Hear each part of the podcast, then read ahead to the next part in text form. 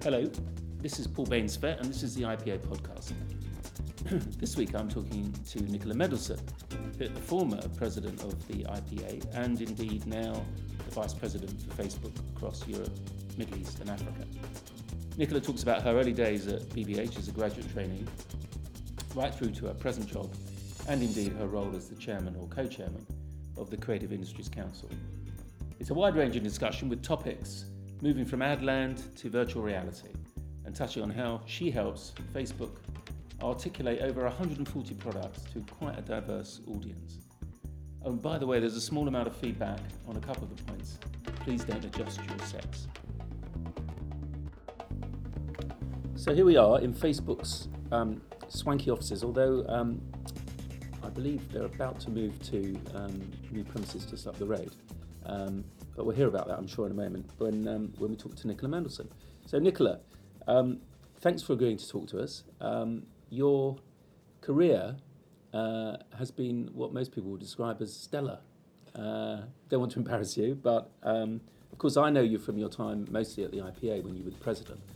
But I wanted to ask you, first of all, how you got into this business because I know it's always um, it's always an interesting pathway. Some people know from the beginning they want to work in advertising. Other people don't know; uh, they just fall into it. Um, what happened to you? How did you end up in So- this line of work? Yeah. Yeah, So it's great to talk to you, Paul. Uh, always love to see you and to have a good old catch up. Uh, so I grew up in Manchester, and I can honestly say I didn't know a single person that worked in advertising growing up. And actually, my dream when I was a kid was to be an actress, and that's what I thought I was going to be, even up until I went to university. And it got to when I was in the second year at, at university, and you're starting to think about, oh, what am I going to do job wise? I had a friend who was a year older who'd already graduated and had got a job at JWT in the media department. And I just thought it sounded amazing that you could get a job like that and be paid for it. You know, I just didn't know you could do that. So I started to do the research. In those days, you had to go to the library because couldn't, you know, you couldn't get campaign. You, the library copy was the one that you would use. There was no internet. There was no internet, and so I'd literally go to the library. Not suggesting you're old, of course. I am old. I am old. I'm 44, so I'm born after you know the internet was born, and and, and that's basically how I got going. So I basically applied to all of the graduate training schemes that year. Was heavily influenced at that time by the advertising that BBH were doing on Levi's and Haagen Dazs and uh, Audi, uh, and I was lucky enough to get a job there. Yeah, well, that's not a bad place to start, BBH. It was a privilege. um, and did you? St- I mean, obviously, you're an account handler. I imagine you were an account handler. Is that how you, you got on their graduate training scheme? And Yeah, uh, so I, I went on the graduate training scheme uh, as an account exec uh, when BBH was less than 100 people. And so saw it grow into the most incredible global business that it is today and, and stayed there for 12 years.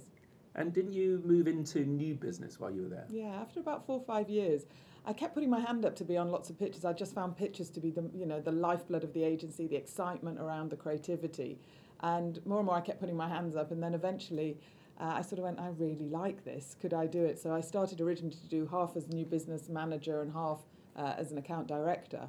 And then from there, gradually became uh, the, the new business director at the So agency. So you're you're more of a hunter than a farmer. I'm a bit of both. And um, of course, one of the things that made BBH the great agency that that it was and is um, were, of course, the eponymous founders, um, Bartle Bogle and Hegarty. Um, did you come across them much? Were you were you in their presence a lot? Very much so. In fact, for almost my entire career at BBH, I sat outside John Bartle and Nigel Bogle's door. And, and in the early days, nothing would go out without all, at least two of the three of them signing off the creative brief and the work. So, yes, they had a huge influence on me, on what I am, uh, and everything I learned. And did you find? I mean, having tra- having trained or, or studied drama, did you did you find that there was a, a natural overlap? Did you find that you know being able to present came more easily to you, or you know was there what was the connection there? Yeah, I think um, you know I did uh, both English and theatre studies at, at university, and it definitely was a, was a big help. There's a lot of performance goes into the pitch or the presentation of work, and and the thinking, the structure around the beginning, the middle, and end. So yeah, there were definitely skills there that were useful, um, and other skills that I needed to learn through along the process as well. Yeah, I mean, I, I mean, I, it's a personal view of mine, but I think that as agencies have become much more busy than, well, certainly than they used to be, there perhaps isn't the time to train young people in some of those presentation arts, which uh, can make a real difference. So, you probably had a bit of a leg up having having come in from that. I think it's an important skill, and it's also it's a cross transferable skill, which I think one of the beauties of advertising is it creates people that have a lot of skills that are very useful for other industries as well. Oh, definitely. So um, so there you were at BBH. Everything was going brilliantly. Mm-hmm. Um, but then you took a big move, didn't you? You went you went to Grey next, I think. I did. I Yeah, went. I went to. that. So uh, Gary Lace, who was the CEO at the time, uh, approached me um, and said, "Listen, you're at the coolest agency on the planet. How about trying to take some of what you've learnt there and trying to change Grey? Because Grey at that time was not doing very well in the UK. It's phenomenal now, agency of the year, doing brilliantly. But at the time, it wasn't. And there was actually the nickname Grey by name, Grey by nature." And it appealed. To, I mean, I said no a couple of times, and then eventually he sort of painted a picture about, you know, change management, take what you've learned, and let's see if you can if you can make magic somewhere else. And I thought, okay, now's the time to place a bet on myself. It was scary, not going to lie, and it was a big move, but actually it was a fantastic thing that I did in terms of the learning that it gave to me. Yes, and of course I know Gary well. He, Mhm. he used to work with me at TBWA, and he's um, an irrepressible character and a very persuasive man. So I, I can see how that, that could have happened. Um, I'm sure he gave you his radiator and drain speech. Absolutely, which was a brilliant thing to say. Who do you want to? sur- What type of person do you want to surround yourself with? The types of people that drain you, or the types of people that radiate? And you, you would choose a radiator every day, wouldn't you? Actually, I saw him the other day, and he's got a new mantra, which is uh, be interested Or interesting. and be interesting. yeah, which I thought was very Gary. Um, so that that went. I know it went very well. Um, you were doing terrifically well at Grey, um, and um, then you jumped again. I mean, not immediately, but after a while, you you went to a much smaller agency, um, Karmarama.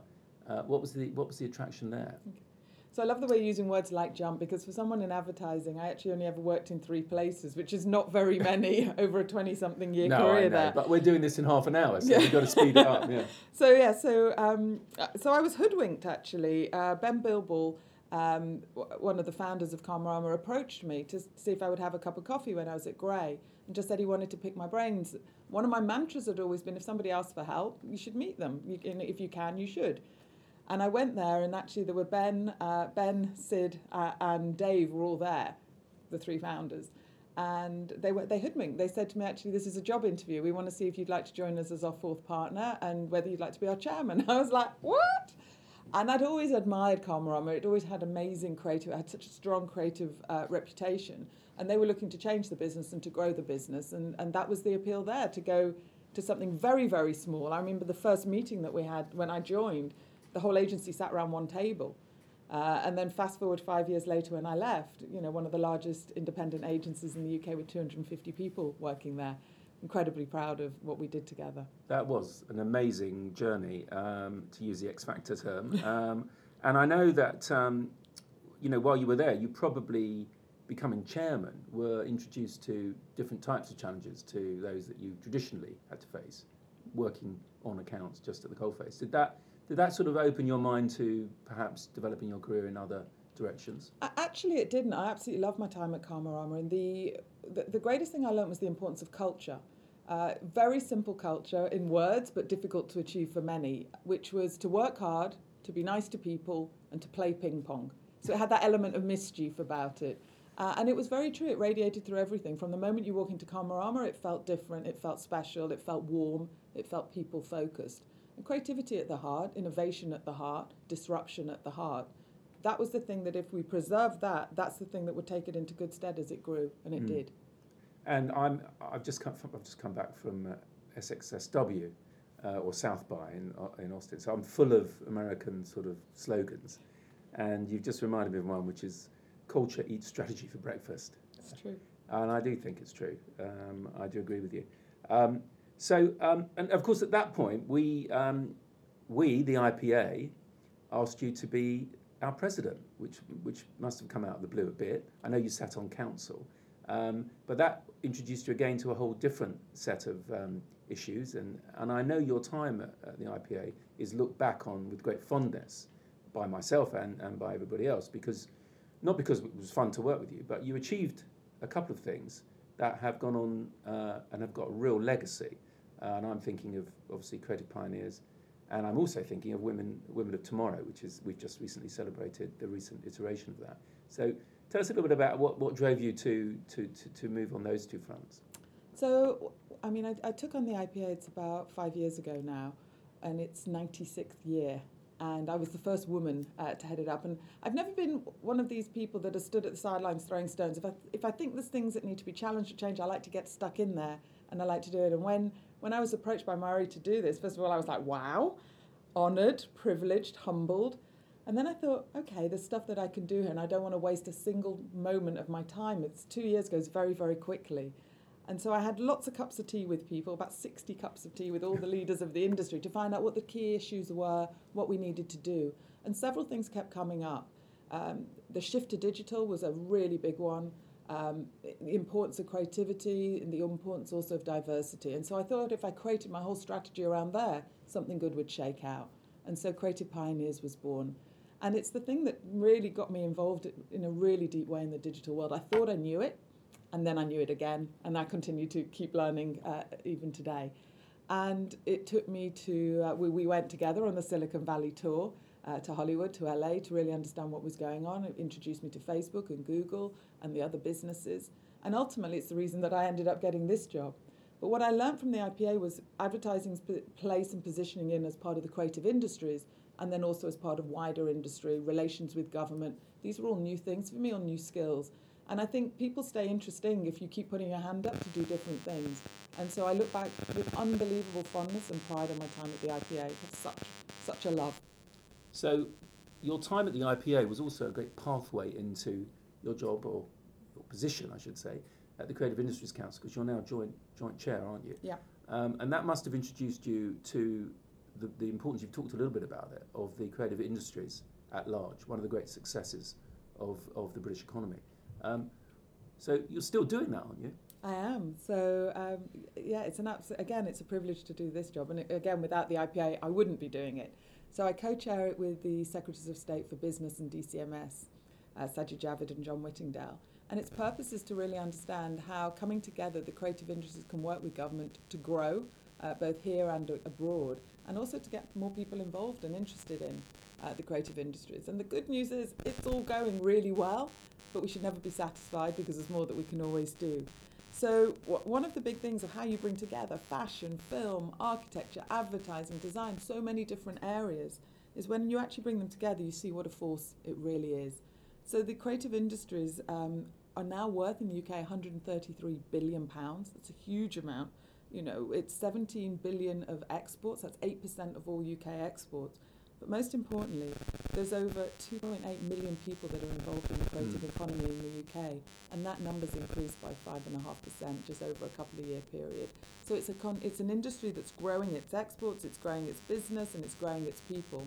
And it, more and more people are becoming aware of it. That's only good for, for the economy, it's only good for creativity, and ultimately, mm. advertising has a really important part to play. Absolutely, I think we're one of the biggest parts of that sector. And what, what's great is, and you've been a big part of this, is, is just by reframing, just by putting those industries together and acknowledging that that is the creative industries sector, uh, all of the government, uh, you know, important figures, shall we say, in the government now take it much more seriously, and that's obviously good for us here in the advertising sector. So, um, and I think I should also congratulate you because I know you were awarded a CB, and I'm sure that was in no small part due to your work uh, with the Creative Industries Council as well as your general advertising career. Um, now, I want to talk about Facebook because everybody's interested in in what is one of the great, uh, the huge great success stories of, of recent times. Um, and you, you, how long have you been with Facebook now? So I'm just coming up to my third faceversary, as it's called here. So yeah, almost three years. And you've seen it grow even in the time you've been there from the, the massive success that it already had. I mean, I think the, the, the, the performance of the company just carries on relentlessly. And of course, Facebook has been on the acquisition trial with um, uh, Oculus, Instagram, WhatsApp. Um, what's the strategy behind that? Why, why, why are you buying everything up? So we're not buying everything up, but yeah, things have changed hugely in, in just the three years. Facebook's just coming up for its, it's just had its 12th birthday. And the mission is a very simple one, and all of the businesses that we've acquired come under the mission. And that's to make the world more open and connected and for people to share more. And so people are sharing in different ways to how they did when Facebook was first started. People started by just writing things to each other. Then they moved to pictures. Now it's video, and one day it will be virtual reality, will be the different ways that we share. And what we're seeing is that people are spending more and more time online, they're spending more and more time on mobile, and you know the possibilities are, are just getting more and more exciting. It's interesting you mentioned video because um, you said earlier that you and I went to uh, Silicon Valley, I think, on a fact finding trip. Was three or four years ago. And I remembered at the time, I mean, it wasn't at Facebook, it was at Google, when one of their sort of gurus said, listen, nearly all the traffic on the web is going to be video um, in the very near future. And at the time, that seemed quite a big, big claim to me. But it's already happened, hasn't it? Yeah, uh, and we see that. So we've gone in an 18 month period from a billion video views a day to 8 billion video views a day. People are spending more and more time, they're uploading more and more content. We're seeing live content now coming on. People are just very familiar and very keen just to keep sharing more in different ways. Fantastic. And um, you mentioned virtual reality, and obviously you, you own Oculus Rift. Um, I've, I've been lucky, I've had a demo of it. It's amazing. I mean, what, but what's the practical use of it? I mean, or, or what's the commercial use of it, do you think, going forward? So it's really early days um, in the whole world of, of virtual reality. And you know, we're only just starting to ship Oculus just in the first quarter. Uh, and the immediate uh, use is going to be on gaming. The gaming industry has got very excited about it. We've literally just released 30 games that are going to go out now. Uh, so it's early days, but you know who, who knows where this will go to uh, at some point in the future. Th- that's where it gets really interesting. I was I was talking to one of the Facebook engineers while I, while I was out there more recently, and they were saying actually the only the only restriction on at the moment is that there are a limited number of people that can write the software for this thing because it is pretty, you know, they're busily training them all, obviously, at the moment, but it's pretty difficult stuff. But we look forward to that. Um, so, um, last question on Facebook. What what do you do? I mean, here you are. You're you're the uh, vice president of Europe, Middle East, and Africa. Sounds like a massive job. How do you how do you sort of fill your days? What what are the main things that you have to do? So no two days are ever the same, which is I think what makes it so interesting. You know, it's a very diverse region looking after Europe, Middle East and Africa. You you have very developed markets with very sophisticated smartphones, 4G, talking about 5G in the future connections. And then you've got very different areas. You've got whole parts of, you know, sub-Saharan Africa that people are not yet connected. Less than half of the the, the continent is actually even connected to the internet or has ever even tried the internet you know, they, they dream of 2G, never mind 4 or 5G.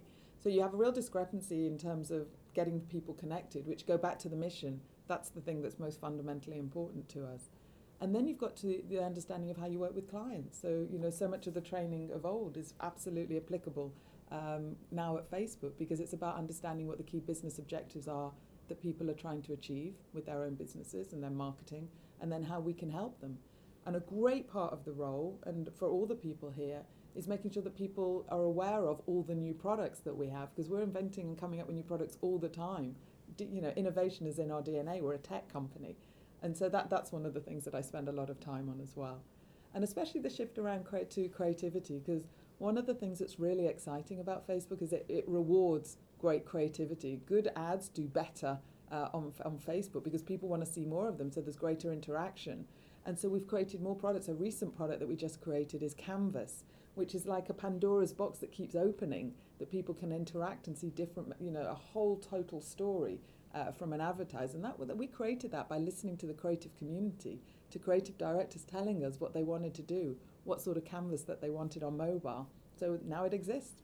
Well, as I said earlier, it certainly seems to be going from strength to strength. So whatever you're doing, keep on doing it. You're doing it right. So um, getting quite near uh, the end of our little chat now. So um, what I what I like to do at this point, because because actually I've discovered quite a lot in asking these questions. But first of all, can you recommend a book? What, what book would you recommend if you have you had to just recommend one book?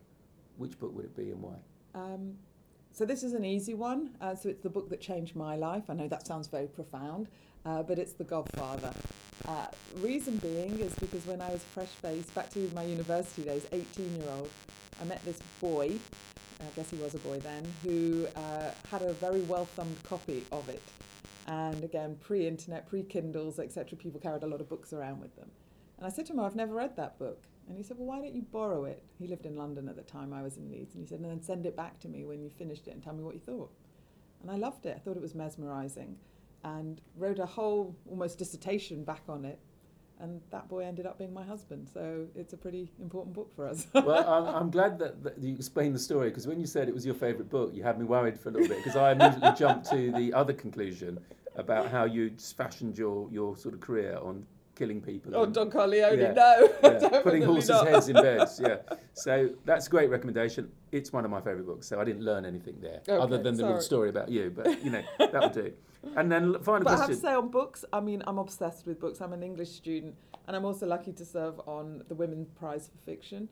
So, you know, being having the privilege of you know working with some of the most amazing literary agents and authors is an absolute privilege, and Oh, waiting sure. to see that list every year is always very Uh, exciting. well, I'll come back in a few years and ask you for another recommendation. Okay. Um, so then the final question: Who's your hero? Can be anyone living or dead. Who who are you going to choose? So I'm not going to choose one because you wouldn't expect me to follow the rules, Paul, would you? Um, so living, uh, no question, my parents, my grandparents, the influence that they, they have had on me. John, John, and Nigel from the BBH days for giving me a chance. Currently, you know, Mark and Sheryl, you know, to work with Mark Zuckerberg and Sheryl Sandberg is absolutely a privilege, um, and to learn and be inspired by them. But then also, um, I met somebody recently that just absolutely blew my mind. Uh, I was in Nigeria, a lady called Funke Opeke, who back in 2006 just thought it was ridiculous that Nigeria didn't have access to the internet. And she wasn't somebody that had that background, but she just thought it was going to be wrong and that the country would be held back. So she spent a year researching internet connectivity, how it could happen, and set about raising a quarter of a billion dollars to make this happen. And so she dreamed it and she dreamed big and she managed to lay 7,000 meters of cable, whatever it is, under the ocean from Portugal to Nigeria. And she's credited today as being the woman that brought the internet to Nigeria. Whoa, what story! I mean, what a Well, story. yeah, what a what is- privilege give us her, na- her name again. Funke Opeke. And she's now, um, her company is MainOne Cable, and they deliver basically the wholesale broadband capacity to countries all across West Africa. But she's a woman that brought the internet there. And so, again, back to our mission to connect the world, she's definitely a person that connected the world. Well, that's a fabulous choice. Um, well, look, Nicola, we've come to the end of our little allotted time. It's been great talking to you as always. Thank you very much. Thank you, Paul. Well, I hope you enjoyed hearing from Nicola. Um, some job she's got there, and uh, we wish her all the best with it. Uh, next time, I'm going to be speaking to another past IPA president, Rory Sutherland. So look out for news of that podcast, which will be coming up soon. This has been Paul Bainsfair, and this has been the IPA podcast.